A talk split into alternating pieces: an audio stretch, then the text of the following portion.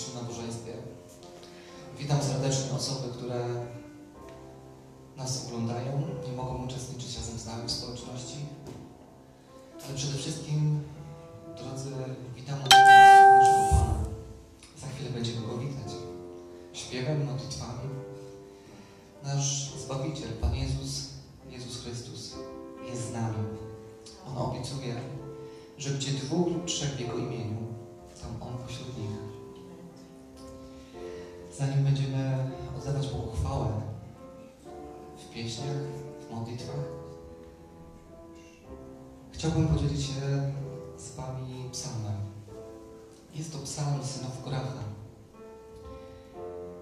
Byli to synowie kapłana.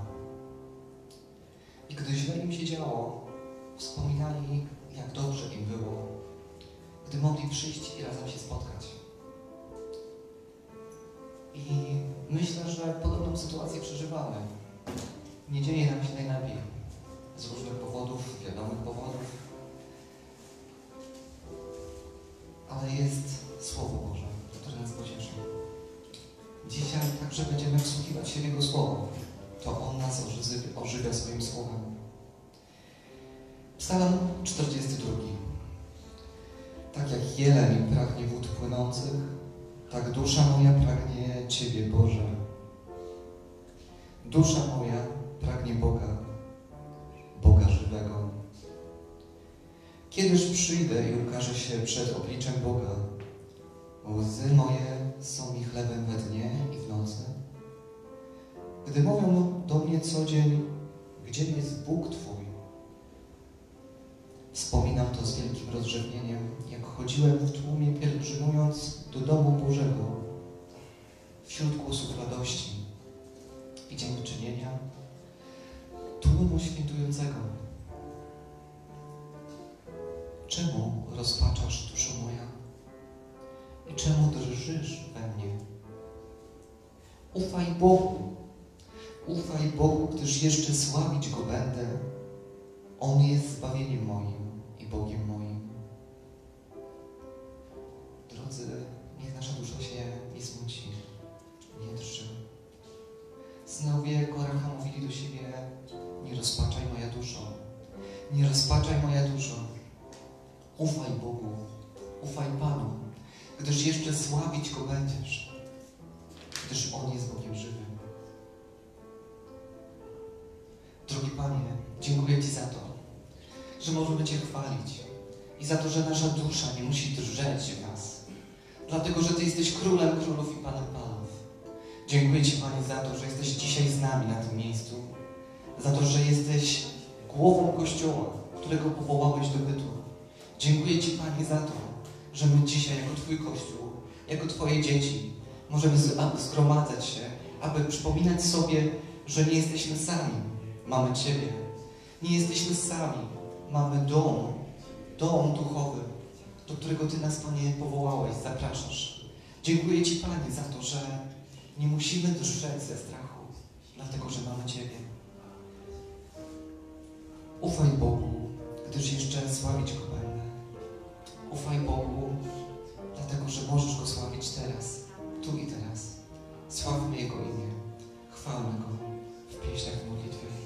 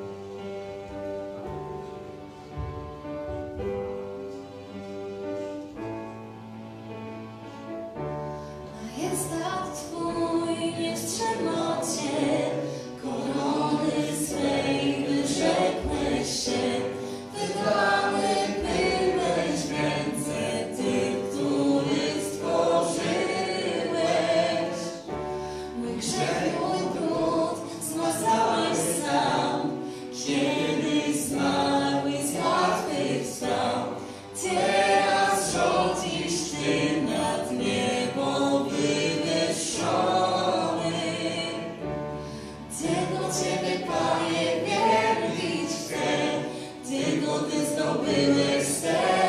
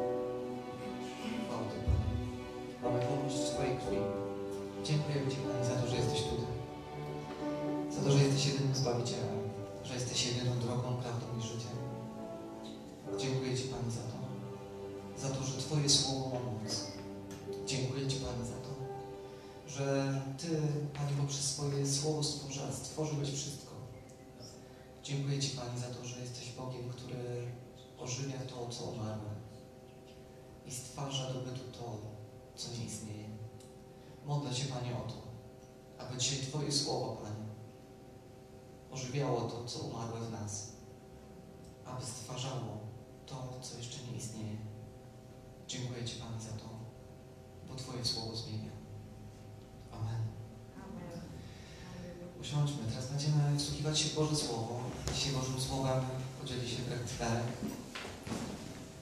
Otwierajmy nasze serca, oczy, uszy na to, co Pan, dobry Pan, chce w łasce swojej nam przekazać, a On jest dobry.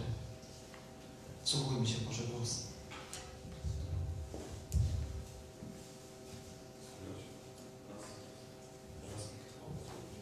Troszeczkę głośniej. A, dobrze.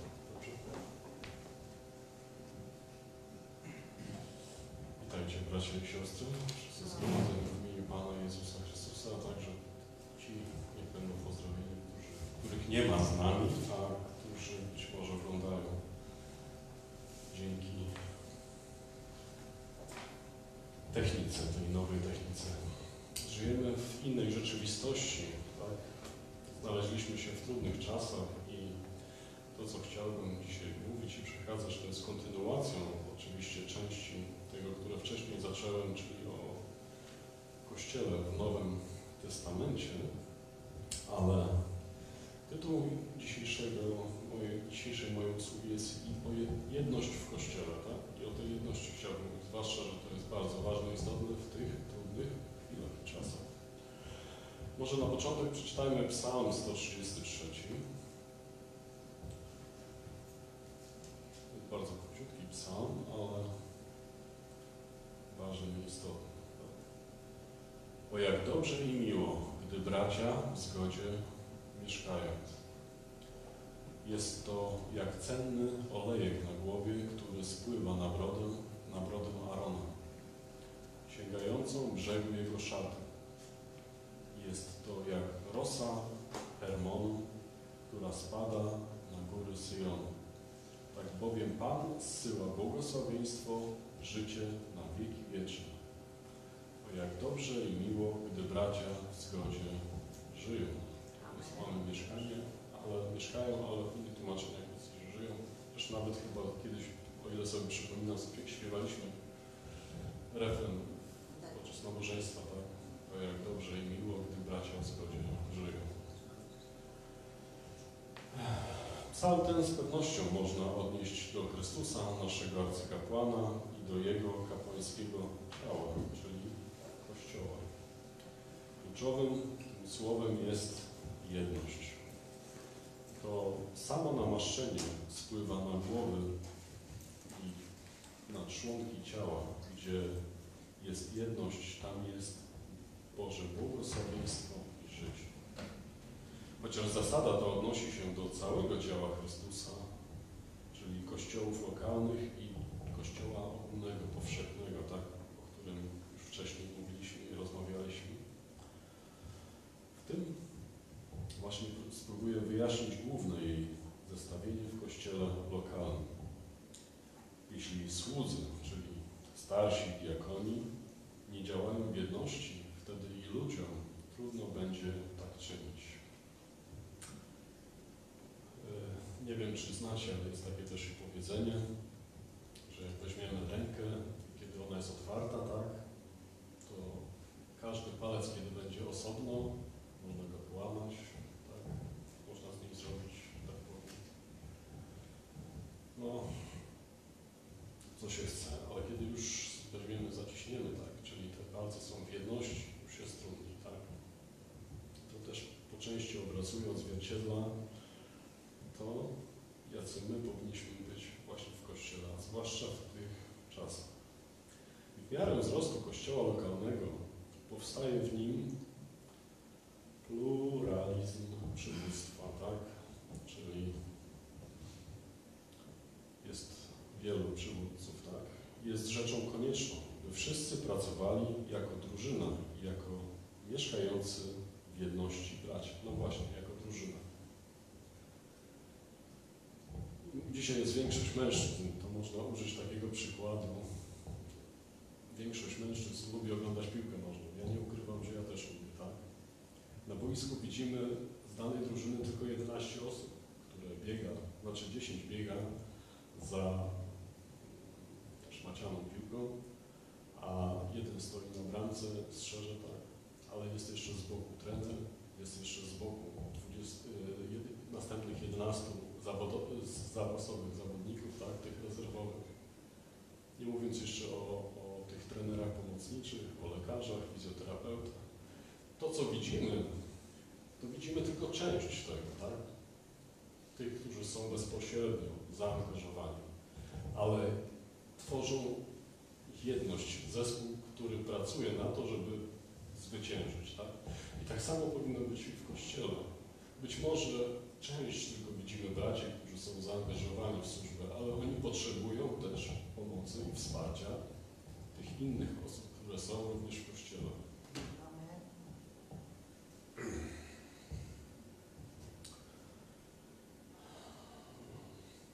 Czyli w innym przypadku plu- pluralizm nigdy nie będzie działał tak, jak zamierzał to Bóg. Tak?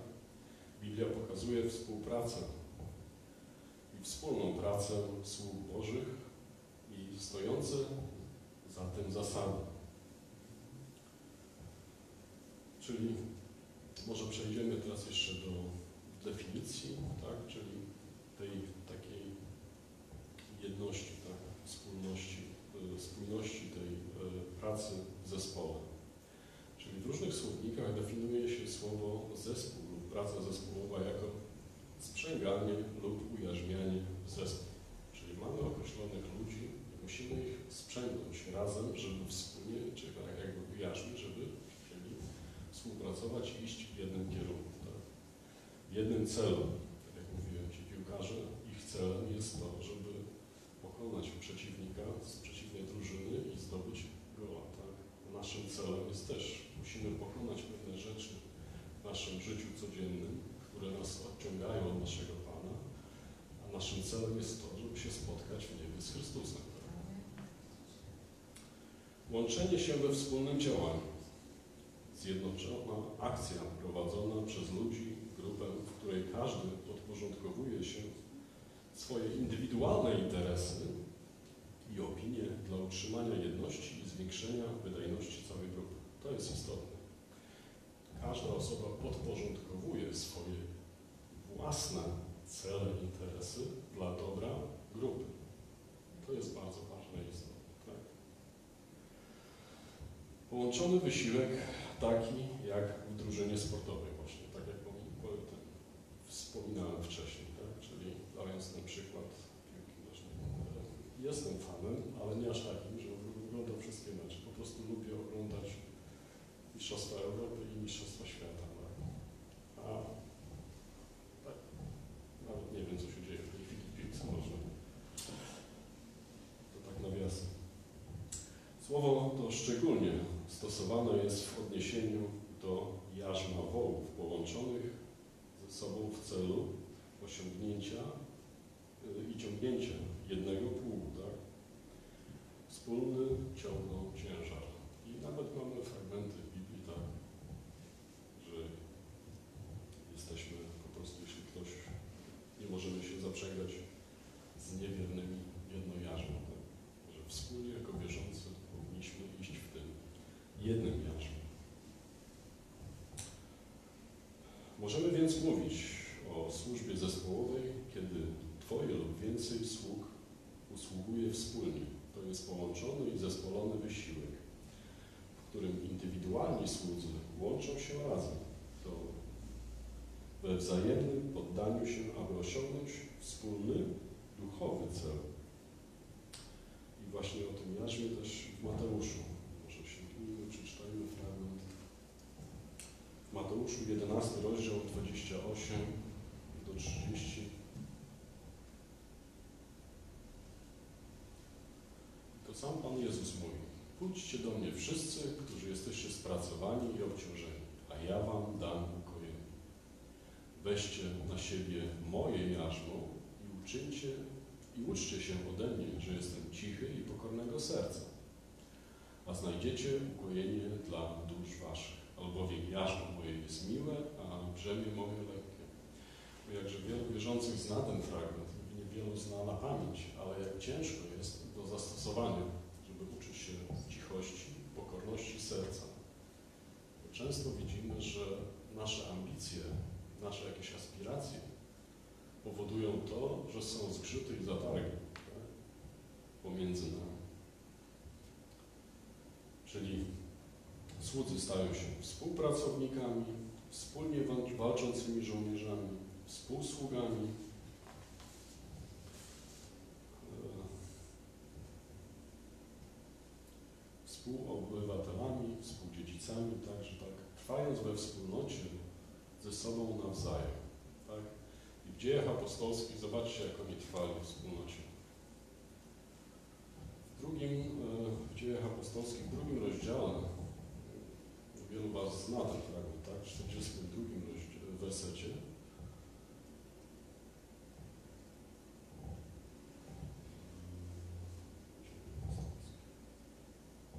I trwali w nauce apostolskiej i we wspólnocie, w łamaniu chleba i w modlitwach.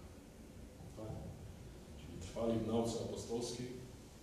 Żyjemy naprawdę w lepszych czasach niż apostołowie, bo mamy i Nowy Testament, oni mieli stare, tak? Mamy więcej, możemy się dowiedzieć o Panu Jezusie, o, o Jego misji i o naszym zbawieniu, o naszej drodze. Drużyna zatem jest to grupa ludzi połączona razem w tej samej myśli i idąca w tym samym kierunku. Tak? W pierwszym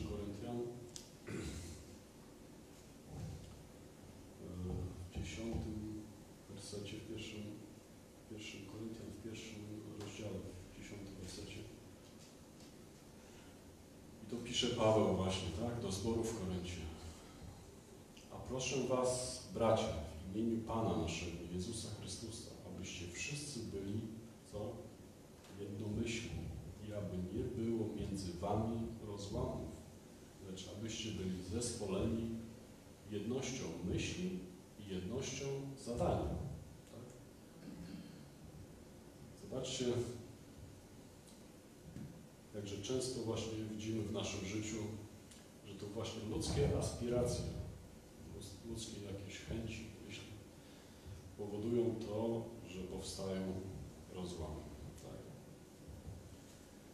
Teraz następny podpunkt, potrzeba zespołu. Tak? Na początku jakiegoś dzieła służba zazwyczaj musi koncentrować się wokół osoby z powodu braku personelu. W miarę wzrostu lokalnego kościoła jest rzeczą całkowicie niemożliwą, by jedna osoba zaspokoiła potrzeby wszystkich. Stąd też potrzeba rozwoju zespołu. I to jest czymś naturalnym. Kiedy jest mała społeczność, najpierw powstaje grupa domowa. Ktoś jest jedna osoba, której to się odbywa. Coraz więcej ludzi się nawraca. Powstaje lokalna społeczność, tak? Ale ta jedna osoba nie może cały czas wszystkiego ciągnąć, bo jak to się mówi po ludzku, że no zajedzie się, tak? Potrzebuje pomocy później już innych osób, tak? I s- człowieka jest sprzeczna z objawioną w Piśmie wolą Bożą, która uczy o właśnie pluralizmie przywództwa oraz osobie będącej pierwszą, ale pośród równych. Tak? Ktoś musi jednak przewodzić, ale ona jest pierwszą pośród równych. Nie jest kimś wyższym, lepszym. Tak? Jeden człowiek może stać się autokratą lub dyktatorem. I co wtedy się staje? W ten sposób powstają sekty. Jeden człowiek jest przywódcą i on jest wszystkim we wszystkim. Tak? Nie taki Bóg przewidział Kościół. Jeden człowiek nie może właściwie paść wielkiej trzody Bożej. Tak? Jeden człowiek, ale Bóg człowiek jest ograniczony w swojej służbie i darach, tak? Bo tak jak czytamy i w Koryntianach że wiele jest darów, tak? to Duch Święty, nikt inny, przydziela te dary. Ty możesz chcieć i często ludzie chcą, jak się nawracają, a najlepiej, żeby mieć dar prorokowania, bo to wtedy takie jest fajne, widoczne. Ja będę mówił o przyszłości, będę objawiał pewne rzeczy. Wszyscy będą patrzyli na mnie, o, ten to jest sługa Boży. Nie. To Bóg, Duch Święty przydziela tak, jak On chce, według potrzeb, tak jak On uważa. I tak jak jeden brat na przykład może mieć bardzo małą wiarę, ale wystarczy tej wiary, tak jak pisze, ziarenko gorczycy, ale inny brat ma dar wiary i niech się modli za tego, który ma tą małą wiarę. Tak samo jest z uzdrowieniem. Ktoś może mieć właśnie słabą wiarę do tego, żeby przyjąć to uzdrowienie, tak, Boże, ale inny brat ma wiarę i może się modlić o tę osobę, ale Bóg, to Bóg decyduje, tak, czy uzdrowić daną osobę, czy nie, bo On jest Bogiem suwerennym. Jeden człowiek może zawieść w mądrości, w wiedzy i osądzie. Jednemu człowiekowi będzie trudno odnaleźć wolę Bożą w każdej sprawie. No właśnie. Kiedy jest kilka osób, muszą dojść do jedności, tak? A jak będzie każdy ciągnął w swoją stronę, to nigdy nie dojdą do jedności. I wtedy jest właśnie podejmowanie własnych decyzji. Żeby nie było tak, że podjęliśmy my i Duch Święty. Powinno być najpierw, że podjęli Duch Święty i my. Po to jest ta potrzebna jedność. Też. Jeden człowiek ogranicza potencjalny wzrost. Jeden człowiek nie ma nikogo, kto by go prowadził czy wyprowadził z błędu. No właśnie. Jeden człowiek nie ma kontroli i równowagi. Jeden człowiek, będąc pod naciskiem, może załamać się fizycznie, umysłowo, emocjonalnie, moralnie, i zwłaszcza w dzisiejszych czasach. Dlatego jest potrzeba tej jedności, współpracy, wspierania się, modlitwy o siebie, tak? Służby zespołowe. Biblia nie tylko uczy nas standardu chrześcijańskiego życia, charakteru, lecz również podaje nam przykłady sług pracujących razem w zespole, będących w jednym jarzmie Ewangelii Jezusa Chrystusa.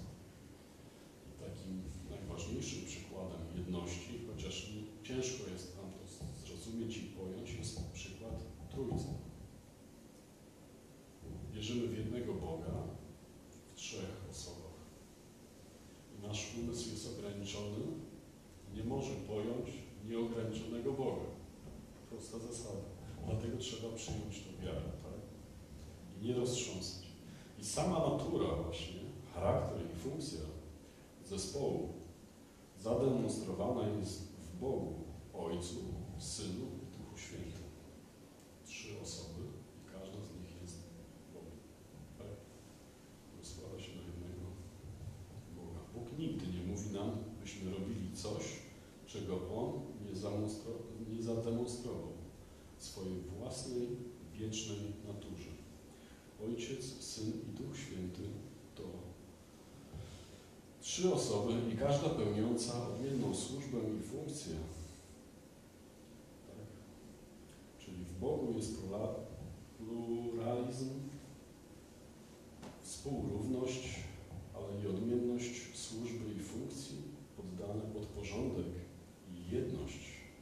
Zatem w Bogu widzimy jedność w mnogości. Musi być ta jedność w mnogości. Inny przykład, przykład Izraela, czyli zasada Jetry. Znaczy, wy znaczy wiecie, kto był Jetra? Teść Mojżesza. Tak? Może przeczytajmy sobie fragmencik, to jest z drugiej Mojżeszowej, króciutko.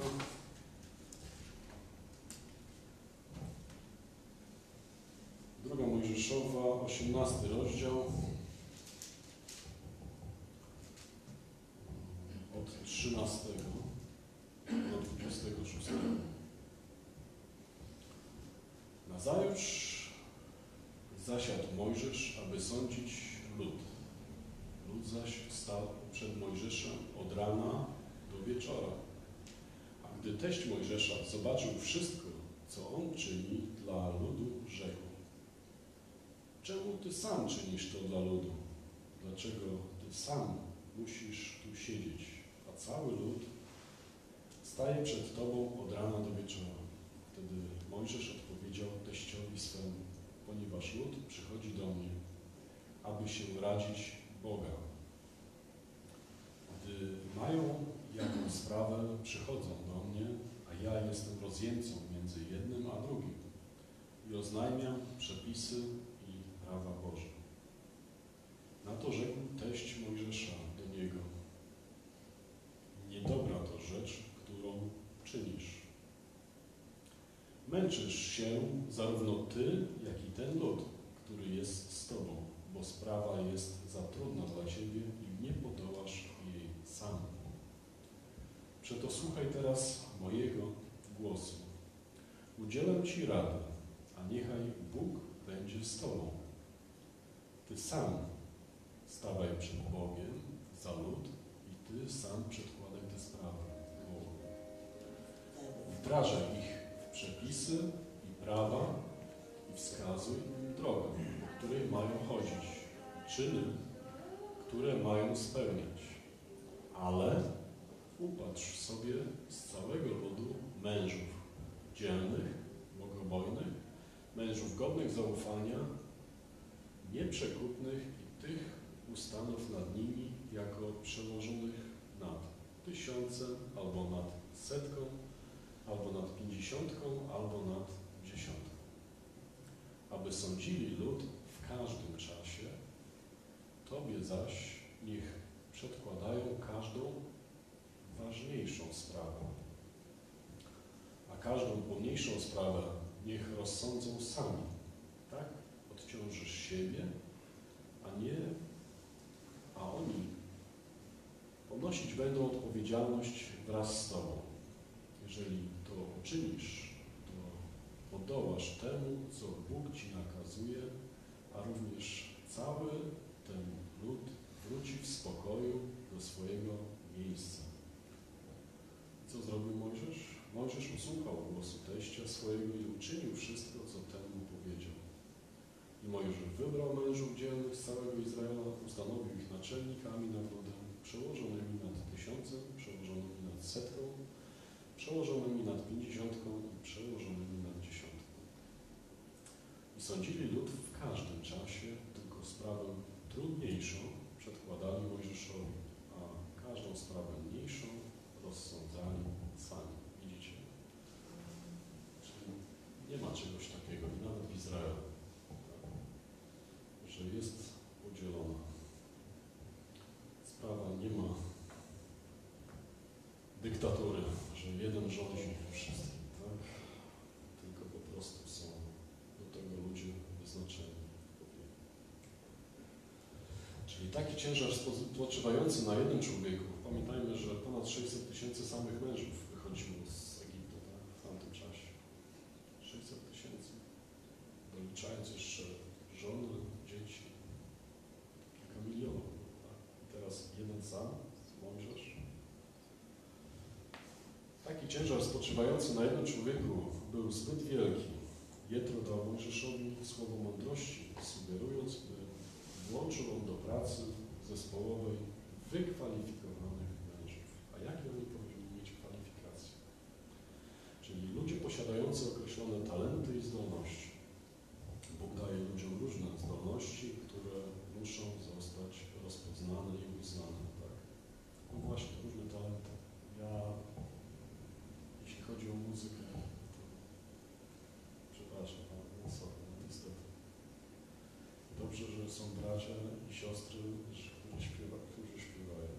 Są oczywiście pastorzy, którzy prowadzą uwielbienie, proszą kazania, tak, ale w małych społecznościach, tak jak powiedziałem, to na początku to jest, to jest w porządku, ale później, kiedy społeczność wzrasta, jednak trzeba dzielić te pewne obowiązki. Czyli następną kwalifikację ludzie bojący się Boga, tak? Czymże jest bojaźń? Bojaźń to jest nieustanna świadomość, że Bóg widzi wszystko, co ja myślę, robię, mówię i kim żyjący w prawdzie, czyli szczerzy, nie mający nic do ukrycia, uczciwi, bez żadnej hipokryzji i swodniczości. Kolejna rzecz. Czwarta. Ludzie porządliwości. Tak? Porządliwość jest korzeniem wszelkiego grzechu. To oczywiście, ja chyba mi się wydaje, mówiłem na temat porządliwości kiedyś swego czasu kazania. Czyli porządliwość jest korzeniem wszelkiego grzechu. Można pożądać pozycji, władzy, chwały, pieniędzy i tym podobne. Ludzie ci nie mogą być przykupni. Tak? Jakże przykre jest to, kiedy się widzi, jak ludzie, zwłaszcza też wierzący, upadają i szatan wie, w jaki sposób ich tam pociągnąć. Czy właśnie to pieniądze, czy sława, czy chęć władzy. Tak. Czyli muszą też być następni ludzie mądrzy, wiedzy i zrozumienia, które były po studiach i w biurze pracowały. No niestety, w takiej czasami rzeczywistości żyjemy. Ludzie znani wśród ludu, nie nowicjusze, lecz znający tych, którzy pracują wśród nas.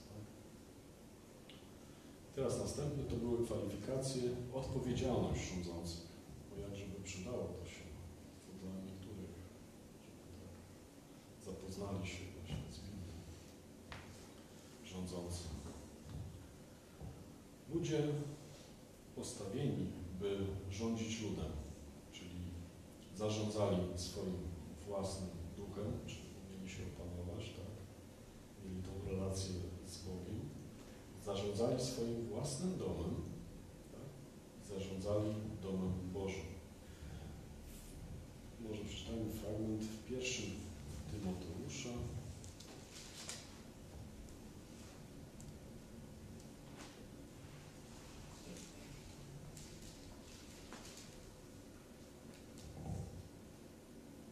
w trzecim rozdziale od pierwszego może do dziesiątego. To jest podtytuł nawet o przełożonych Kościoła. I apostoł Paweł pisze do Tymoteusza, teraz czytamy te myśli dla nas, ale Tymoteusz był uczniem, tak? Pawła. Prawdziwa to mowa, kto o biskupstwo się ubiega, pięknej pracy pragnie. Pamiętajmy, że biskupstwo to nie znaczy, że wszyscy mają być biskupi, bo w tamtych czasach biskupstwo czy prezbiter był tak samo używany, tak? To ludzie potworzyli, że są biskupi, nawet później potworzyli, poszli dalej i arcybiskupi, kardynałowie, to są ludzkie, ale w tych czasach, kiedy apostoł Paweł pisał, było używane biskup, prezbiter, to było używane zamiennictwo. Jedno i to samo znaczyło jako starszy? E, Biskup zaś ma być nienaganny, możemy przetłumaczyć właśnie starszy, zaś ma być nienaganny mąż jednej żony, trzeźwy, umiarkowany, przyzwoity, gościnny, dobry nauczyciel, nie oddający się pijaństwu, zadzierzysty, lecz łagodny, nieswarliwy, niechciwy na grosz, który by własnym domem dobrze zarządzał, dzieci trzymał w posłuszeństwie i wszelkiej uczciwości. Bo jeśli ktoś nie potrafi własnym domem zarządzać, jakże będzie mógł mieć na pieczy Kościół Boży. Nie może to być dopiero co nawrócony, gdyż mógłby wzbić się pychę i popaść w potępienie diabelskie. A powinien też cieszyć się dobrym imieniem u tych, którzy do nas nie należą, czyli tych, którzy z zewnątrz patrzą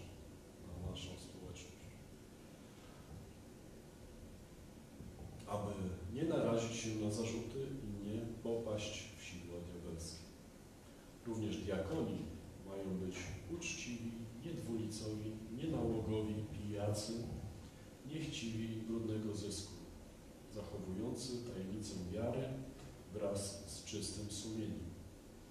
Niech oni najpierw odbędą próbę, a potem, jeśli się okaże, że są nienagannymi, niech przystąpią do pełnienia służby. Jak oni, czyli ci, którzy pomagają właśnie w służbie. Tak? Postawieni, by właśnie przewodzić tysiącom, setkom, pięćdziesiątkom, dziesiątkom, dziesiątkom, zależnie od tego, jakie są ich możliwości. Ludzie będący w stanie sądzić lud przez cały czas, potrzebna jest do tego zdolność rozróżniania. Mieli oni udzielać porady, odpowiadać na problemy, mieć wnikliwe spojrzenie na sprawy i podejmować decyzje oparte na prawach Bożych, a nie na nie mającym znaczenia ludzkim Bo ten ludzki osąd dla Boga właśnie nie ma żadnego znaczenia. Czyli sądzić w sprawiedliwości, sądzić miłosiernie, sądzić bezstronnie, nikogo nie faworyzując. Czyli ja tego bardziej lubię, to ja się przychylę ku niemu. A z tym nie, czasami może on nacisnął na odcisk, jak to się mówi, to ja mu teraz się odegram i pokażę. Tak? Czyli to również i ludzie niosący wspólny ciężar, ludzie mający przed sobą tego samego ducha. Jaka jest odpowiedzialność również? Takim przykładem odpowiedzialności zawsze jest czytane na samym początku jest też Mojżesz, który prowadził lud pański. Czyli ta odpowiedzialność Mojżesza i relacja z Bogiem powinna być skierowana ku Bogu. Widzicie? Ku Bogu, czyli pionowo i relacja z przywódcami skierowana w kierunku ludzi. Znowu powstaje ten krzyż. Tak? Uczenie ich zasad i praw to jest teoria i wskazywanie im drogi, którą mają iść oraz pracy, którą mają wykonywać. Dlatego tutaj spotykamy się, uczymy się słowa. To, co ja gdzieś tam poznałem, przeczytałem, ja się dzielę z tym. Wspólnie razem się uczymy, żebyśmy mogli wspólnie razem iść. To nie znaczy, że ja wszystko wiem i jestem. Przecież tak jak powiedziałem, również między innymi po to, żeby napominać tak, siebie wzajemnie. Zatem miara zdolności jest miarą odpowiedzialności, która staje się miarą autorytetu i miarą rozliczenia się ze swoich czynów. Ktoś posiada autorytet, jeśli ponosi odpowiedzialność. Tak? Zasada Jetry ilustru- ilustruje pracę zespołową pod kierownictwem Mojżesza. Jak możemy tu zauważyć, kwalifikacje tych sędziów przypominają w wielu względach kwalifikacje starszych w Nowym Testamencie, tak? czyli.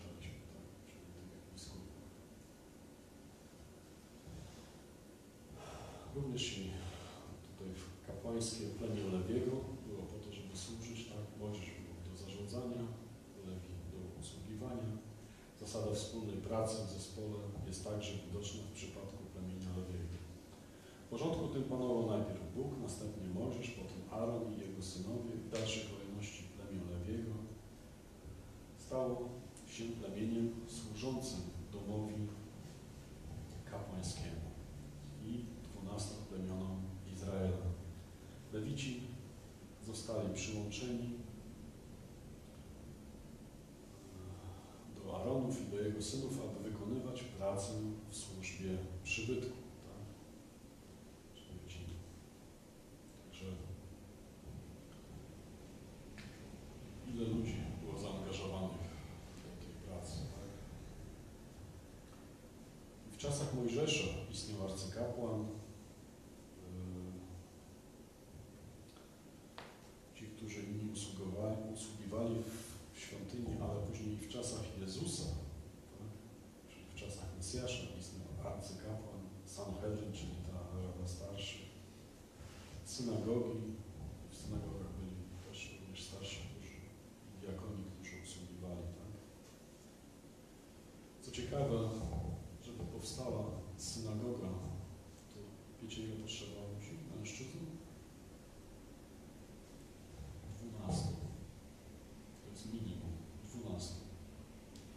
wtedy może być mistrz i uczniowie. A Jezus ilu miał? Dwunastu apostołów. Minimum, tak? Wszystko, wszystko ma znaczenie. Dwanaście pokoleń. I we wczesnym kościele istnieli główni tacy pasterzy oraz starsi, razem pracujący i troszczący się wspólnie o tą trzodę Bożą. Wszystko to oczywiście wymaga pracy zespołowej i jedności. I wówczas Pan będzie zsyłać błogosławieństwo i życie na wieki wieczne. Zatem zasada Jetry jest potwierdzona w historii Izraela i w Nowym Testamencie w zasadzie rządzącej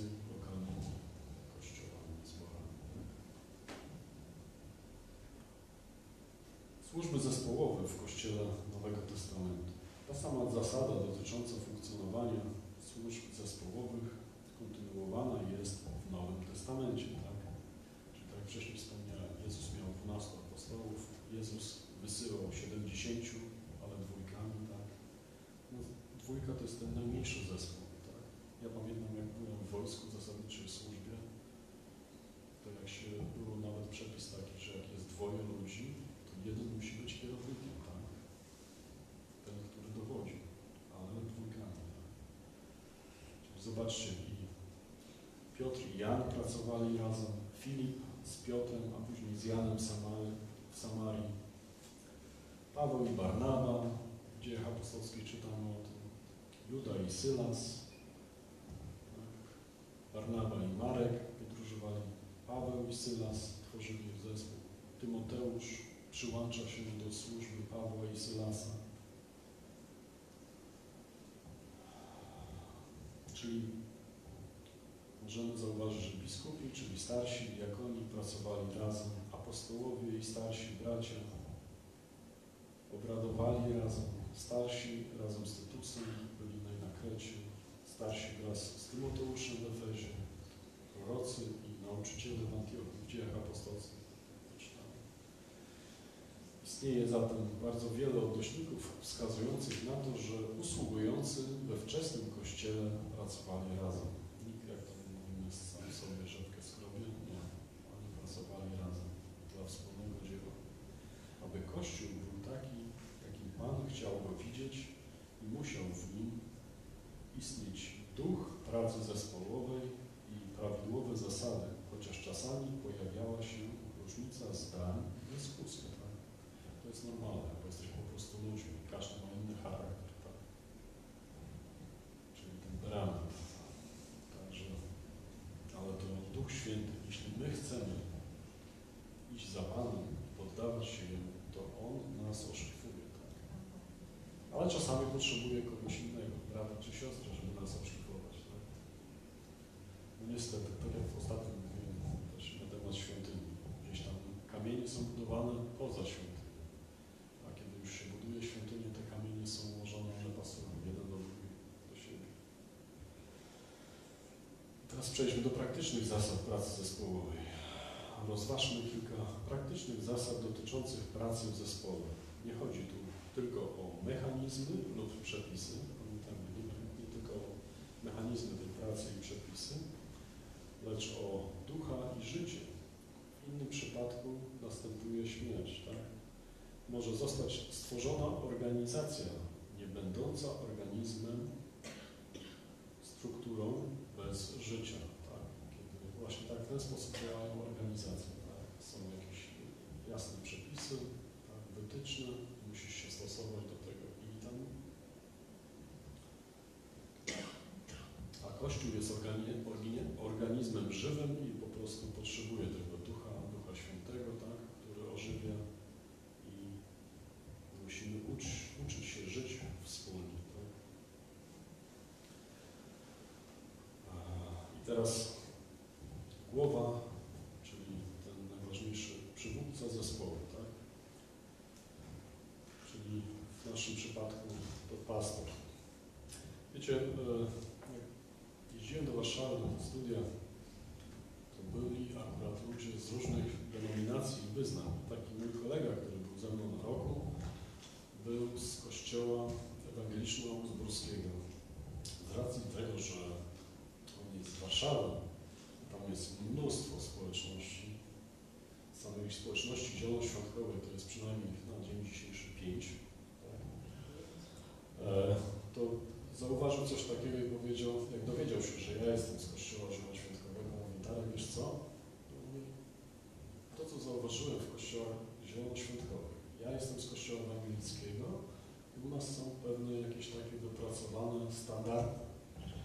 I, I można się spodziewać, idąc do każdego ewangelickiego kościoła, e, że mniej więcej to tak samo będzie, tak? Ale mówi, w kościele zielonoświątkowym to, co on zauważył, to, że taki jaki pastor, taka społeczność. To jest prawda, tak? Tak, no taka jest, tak? Czyli głowa jako przywódca zespołu, ona również charakteryzuje daną społeczność, ma wpływ, tak? Jaka jest głowa drużyny, taka będzie i cała drużyna. Czy jest ona nazywana głównym starszym, sługą, czy też nosi inny tytuł, tak? to właśnie ta osoba jest kluczem do udanej pracy zespołowej. Ważne jest więc, by przywódca działał zgodnie z zasadami biblijnymi. Może to sporo tego jest, może trochę wiemy, ale mówię Wam tak, że Kościół tak, nie potrzebuje, e, znaczy Kościół potrzebuje przywódców, ale nie potrzebuje szefów. Tak? Kościół potrzebuje przywódców, ale nie szefów, którzy będą. I tak jak szef popędza ludzi do roboty, goni ich, tak? Tak przywódca ma za zadanie prowadzić ludzi. Szef polega na swoim autorytecie, a przywódca polega na dobrej woli swoim wiernych. Szef wywołuje strach, tak? a przywódca wywołuje entuzjazm, czyli tą empatię, że ludzie go lubią. Szef przydziela zadanie, musisz to zrobić i tak dalej, a przywódca nadaje tempo. Szef wydaje rozkazy, przywódca daje propozycje. Może byśmy zrobili to czy tamto. Tak? Szef rozprawia się z odpowiedzialnym za niepowodzenie. Przywódca rozprawia się z niepowodzeniem. Tak? Jeśli coś nie wyszło, trzeba szukać przyczyny, dlaczego to nie wyszło.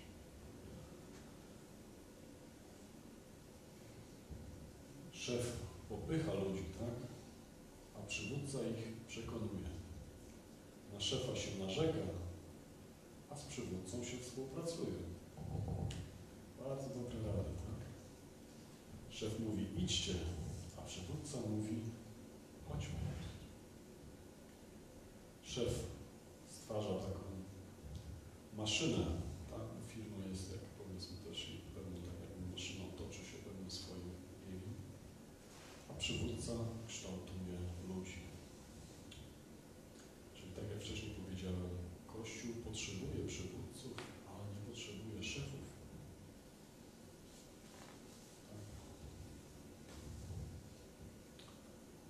I teraz następne. Pomyślne funkcjonowanie zespołu.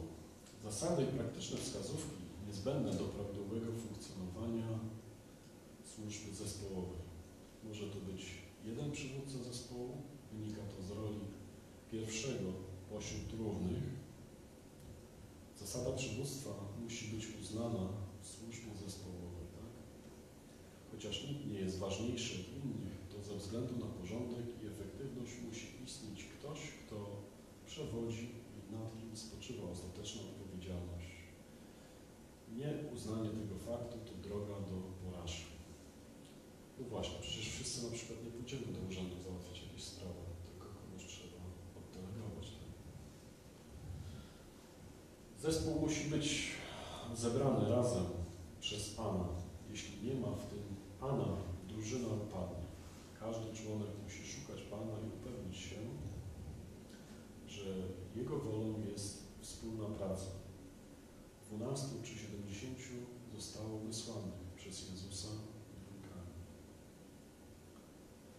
Prawo zabrania, by wół i osioł były zaprzęgnięte w jednym pługu. To, co mówiłem wcześniej, tak? Czyli wierzący z niewierzącym zaprzęgać do wspólnej pracy, bo każdy będzie miał inną, inny cel, inną wizję. Tak? My jako wierzący czasami nam mówią, że Ty nie jesteś z tego świata, Ty jesteś oderwany od rzeczywistości, tej, w której oni żyją, tak? A dla nas, no faktycznie, bo my żyjemy innymi sprawami innym światem. Nasze królestwo nie jest tutaj tylko w niebie, tak?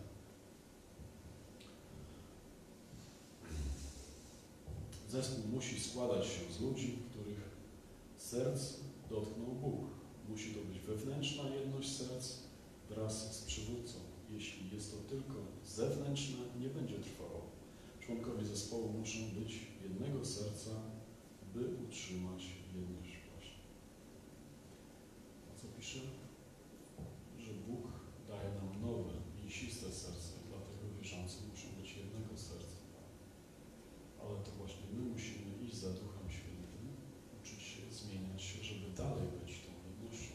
Bo serce ludzkie jest, pisze, przewrotne. Tak? I dalej będą nas ciągnęły jakieś nasze stare na- naleciałości. To nie znaczy, że jak się nawróciliśmy, to już jesteśmy doskonali. Ale musimy pracować.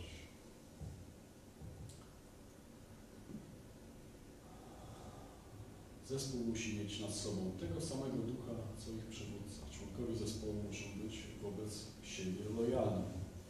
Członkowie zespołu muszą się otwarcie ze sobą komunikować. Mają unikać stronniczych czy nieadekwatnych informacji. Zespół musi mieć wyraźny zakres i op- opis pracy poszczególnych członków. Co kto ma robić, tak? Należy wypisać i zdefiniować zakres odpowiedzialności. Zespół musi być rozliczony w zakresie swojej odpowiedzialności. Zespół musi prowadzić duchowe życie, zarówno indywidualne, jak i zbiorowe. No właśnie, moc łańcucha jest taka, gdzie jego naj, najsłabsze ogniwo. Tak? Co z tego, że inne ogniwa są mocniejsze, jak najsłabsze będzie. Czyli zespół musi prowadzić życie duchowe zarówno indywidualne, jak i zbiorowe, czyli służba dla Pana determinuje służbę dla ludzi. Zespół, który modli się razem, trzyma się razem, czyli wspólna modlitwa, czas duchowy. To jest właśnie ważne i istotne. Tak? Wspólne dzielenie się, również i tymi świadectwami, co Bóg dokonał w naszym życiu. Ta przyjaźń powstająca i wspólnota. Tak? Przebywanie ze sobą. No właśnie, jest nawet w świecie takie powiedzenie. Pokaż mi przyjaciół swoich, a ja powiem Ci, jakim człowiekiem jesteś. Warto to sobie zapamiętać. Wspólne dyskusje, rozmowy, wyjazdy, utrzymywanie właśnie ducha zespołu, wspólne spotkania, spotkania personelu w różnych interesach. Tak? Dzięki temu członkowie zespołu będą ze sobą się zgadzać, będą połączeni w jedności umysłu i opinii.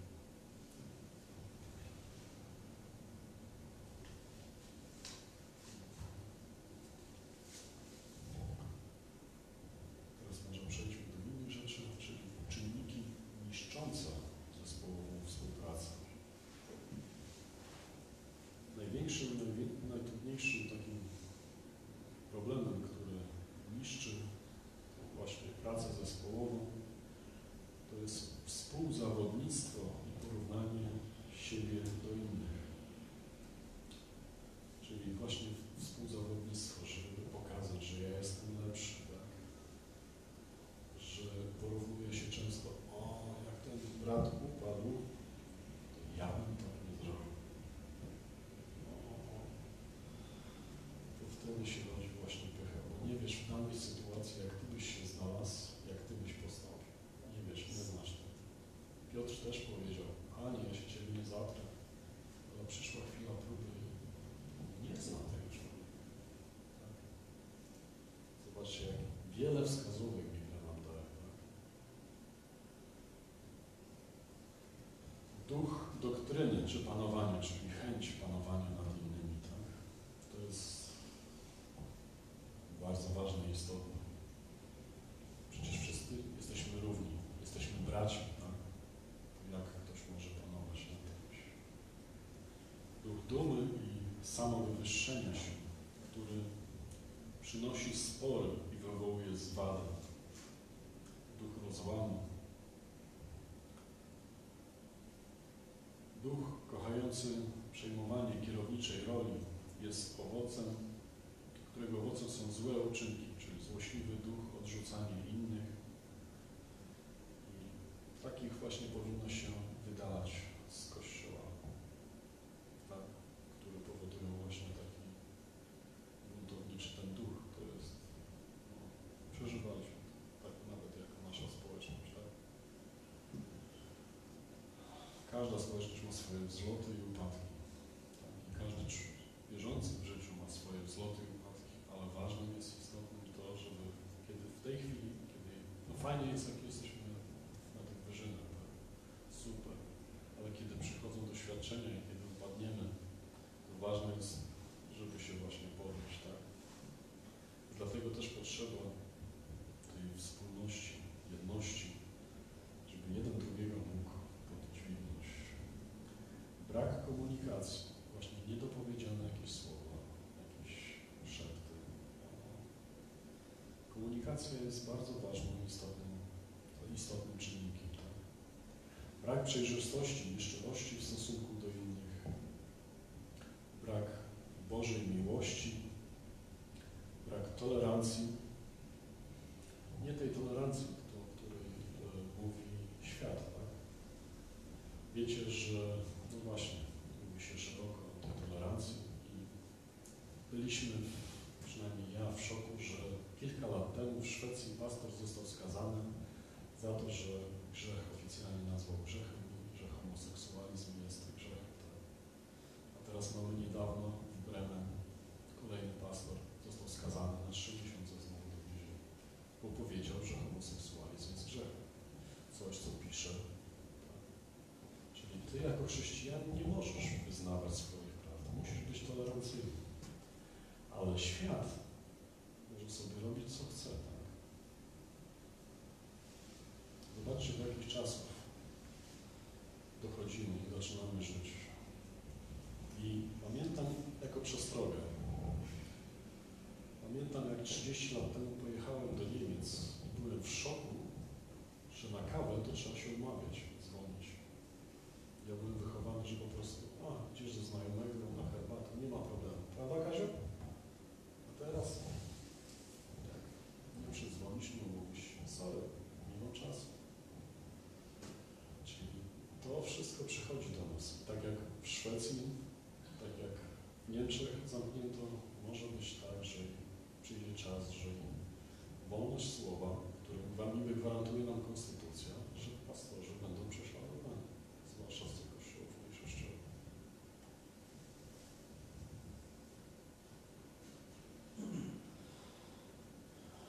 Brak ducha przebaczenia, tak? To jest również niszczące. Bracia, jeśli Bóg przebaczy nam wszystkie grzechy, to czy my nie powinniśmy jedni drugim przebaczać?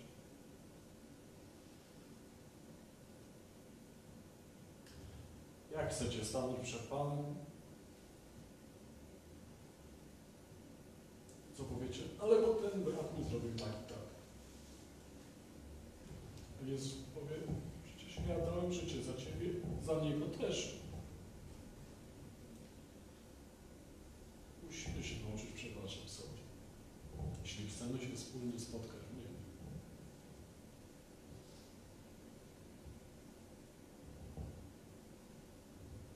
Musimy odłożyć swoje ambicje, tak? swoje własne ego. Ja wiem, że to jest ciężko. To jest ciężko. Zwłaszcza, że kiedy świat preferuje, musisz być zadowolony sam z siebie. Patrz, aby Tobie było dobrze. Szkoda gadać. Dzięki Bogu, że mamy Biblię, tak? To jest dla nas jedynym wyznacznikiem. Tak? Brak poddania i ducha sługi, brak wzajemnego zaufania, brak uświęcania i posiadanie niewłaściwych priorytetów. No właśnie. Dzisiejsza Ewangelia to jest ta tania Ewangelia. Wystarczy, że się nawrócisz, przyjmiesz Jezusa, a resztę to samo z siebie. Nie, ty musisz pracować, tak, poświęcać się, a Bóg ci w tym pomoże.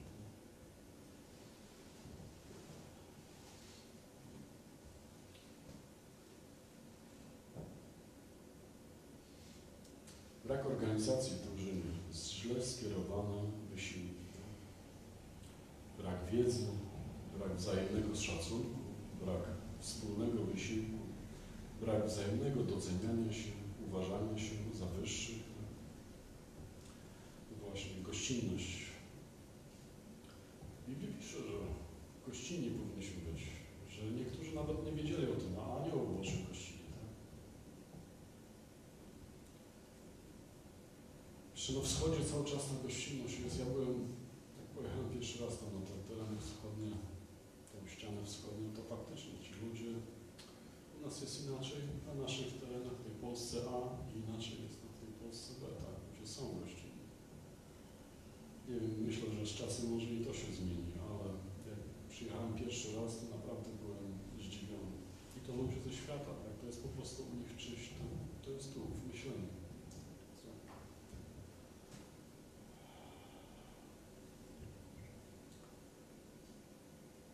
Co? Brak zaangażowania się w pracę, brak czystych motywów, brak ducha otwartego na naukę, poleganie na swoim własnym rozumie. Tak? Z nas nie myślą, przecież ja tam jestem najmądrzejszy, kto mi coś tam będzie mówił.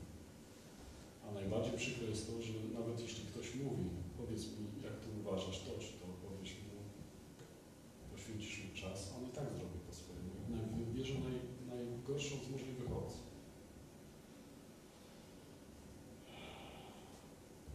Cel i błogosławieństwo służby zespołowej. Błogosławieństwo znajduje się w kiści winogron, nie w jednym gronie. Wtedy, kiedy jest ta kiść, czyli to całe nasza społeczność, tak? to jest to właśnie Boże błogosławieństwo.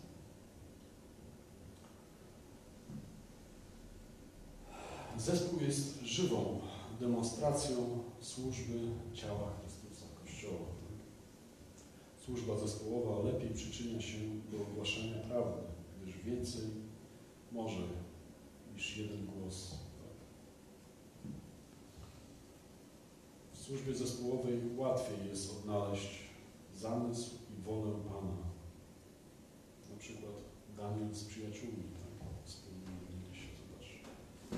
Służba zespołowa jest bardziej efektywna i daje większe rezultaty.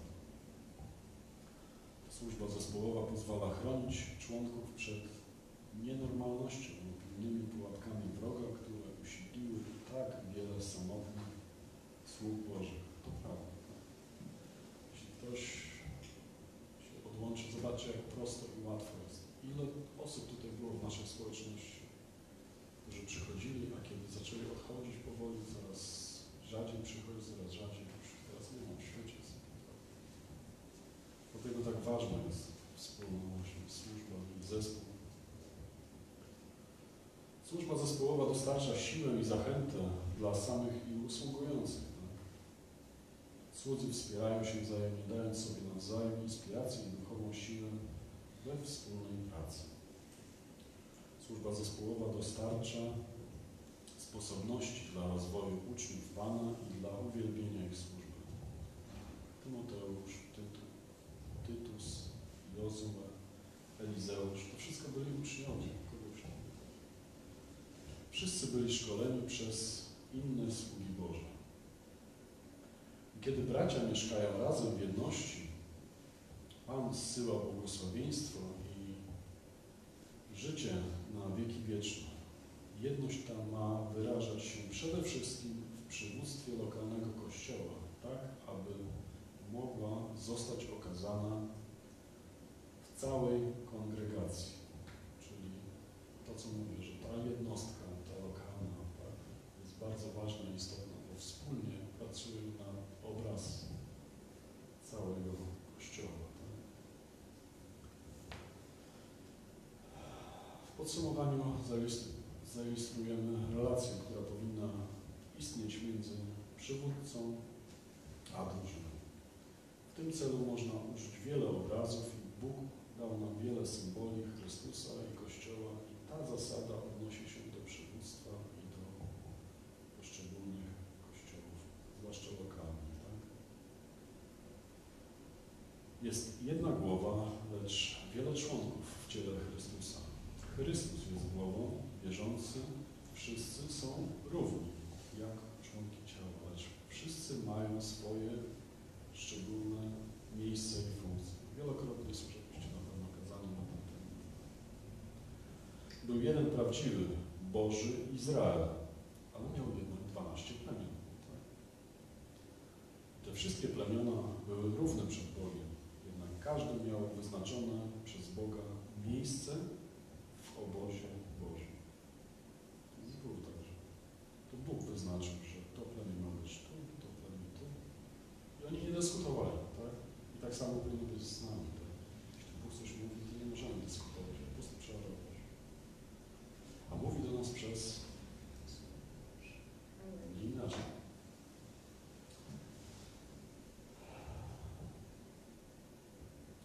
Był tylko jeden Mesjasz, lecz wielu sędziów, y, przepraszam, nie Mesjasz, Mojżesz, wielu sędziów i starszych rządzących wspólnie z nim dla dobra tysięcy Izraelitów w myśl zasady Jetry, to o czym wspominaliśmy. Czyli był jeden przybytek Pana, jednak składał się on z wielu części z różnorodnego wyposażenia. Wszystko razem było połączone z Arką i Jego, Arką Bożą oczywiście, Jego chwałą. Tak? Czyli w tym przybytku czy w świątyni było wiele narzędzi, tak? które wspólnie były po to, żeby czcić, oddawać chwałę i cześć Bogu. Tak? Był jeden arcykapłan, tak? Aaron, a później inni byli wyz- wyznaczani. Jednak wielu kapłanów z plemienia Judy, wielu kapłanów z plemienia Lewitów, którzy składali się na kapłaństwo w narodzie Izraela. Była jedna świątynia, jednak wiele kamieni i innych materiałów. Wszystkie kamienie były równe i miały swoje właściwe miejsce w domu Pana. Jeden król Królestwem Bożym, lecz liczni mieszkańcy posiadają równe prawa na mocy praw Królestwa i istnieje w nim Boży porządek. Tak? Jeden jest tron Boży i jeden baranek, lecz miliardy aniołów i świętych, którzy zbierają się razem dookoła tronu. Każdy ma swoje miejsce i relacje względem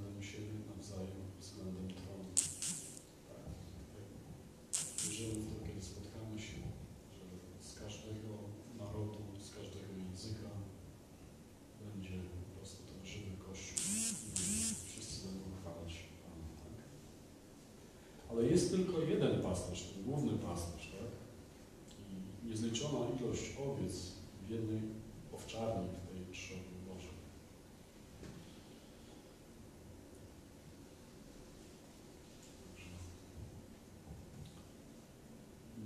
Wątpliwości, że wszystkie te ilustracje wskazują na jedną prawdę, na Chrystusa, na Kościół i na przywódcę i zespół. Czyli Chrystus jest królem plemion duchowego Izraela,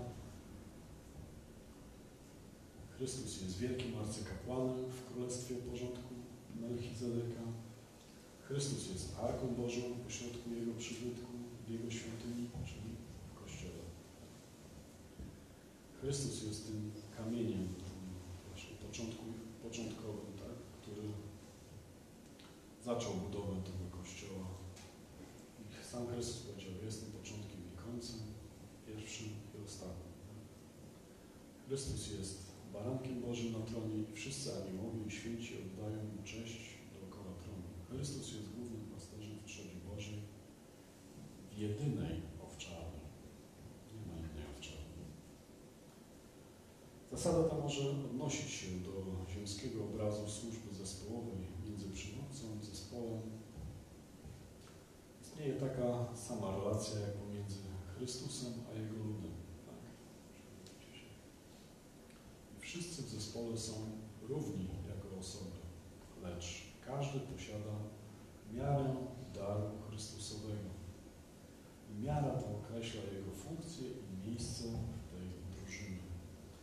Wszystkich w zespole cechuje stosunek do siebie nawzajem i do przywódcy, a jego stosunek do poszczególnych członków drużyny. Także widzicie, że no jest dużo tego, tak?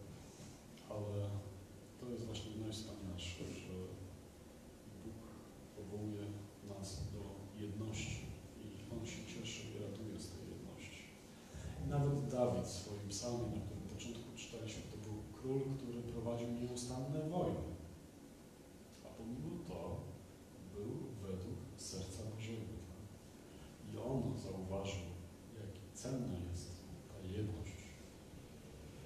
Czyli to jak dobrze i miło, gdy bracia w zgodzie, że może dlatego, że prowadził tyle wojen, to było dla niego to takie istotne, ważne. Tak? Jest, jak, jest on jak cenny jak olejek na głowie, który spływa na brodę, na brodę Arona. Sięgającą brzegu jego szaty jest to jak rosa Hermonu, która spada na górę Syjonu. Tam bowiem Pan zsyła błogosławieństwo, życie na